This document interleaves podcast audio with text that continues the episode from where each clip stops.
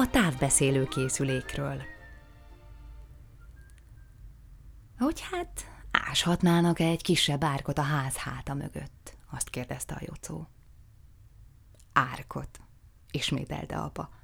Kicsit bolintott nyomatékol, hogy na mondjad aztán árkot, minek? És akkor mondta a Jocó, hogy távbeszélő készüléket akarnak csinálni a Gézával. Hogy fentről, a ház végéből, ami az ő házuk vége, beszélni tudjon a Géza ővele itt a kukoricásban, ami meg a mi házunk vége. Na és hogy a kábelnek kell az árok. Hogy abba fektetnék bele tudni illik.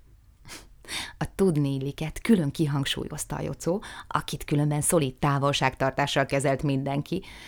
Részint mert emberi mértékrendszer szerint, akinek a spenótos palacsinta a kedvence, az csak is valami elcseszett földön kívüli lehet, részint mert olyan hosszú haja volt, mint egy lánynak, és részint mert úgy is affektált, mint egy lány. Na és ez úgy nézett ki, hogy a nevét, azt, hogy Jocó, mindig valahogy úgy mondta, hogy Nyocó. Nem csak, hogy két cuppogós C-vel, de ráadásnak mindig valami kényeskedő csodálkozásba lebegtette el a végét a Jocónak, ahogy bemutatkozott. Hát ezért. Apának azonban nem voltak előítéletei. Ráhagyta a Jocóra, hogy ássanak akkor árkot a Gézával, a kábelnek.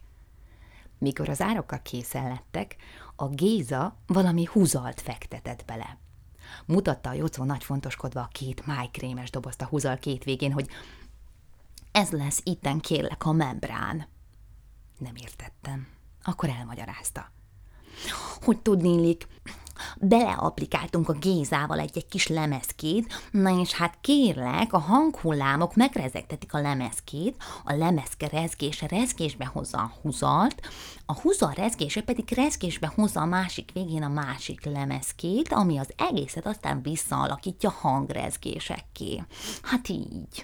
És amikor a Géza fent belebeszél a májkrémes dobozba, akkor én azt itt lent kérlek a másik májkrémes dobozban hallom. Nemigen hittem el, de a Jocó erősködött, hogy a távbeszélőnek tudni illik, működnie kell. Elvégre a Géza megmondta, és a Géza az kérlek fizikát tanul, meg hogy az a Bell is így találta fel a telefont. Tanulta a Géza, úgyhogy működnie kell, na, punktum.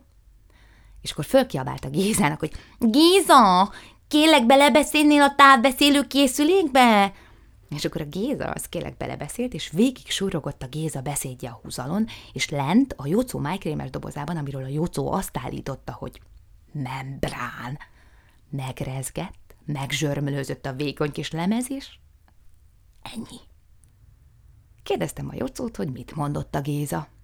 Mire azt válaszolta, hogy az a benyomásom kérlek, hogy némileg még módosítani kell a szerkezeten, tudnillik finomítani, mert hogy csak úgy nagyjából értettem.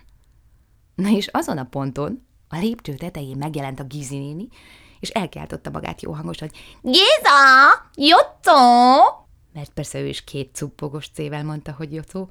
Kész az ebéd! És akkor arra gondoltam, milyen kár, hogy még módosítani kell a szerkezeten, tudnillik finomítani, pedig elég lett volna a Gizi néninek kiabálás helyett középhangerővel belebeszélni a távbeszélő készülékbe.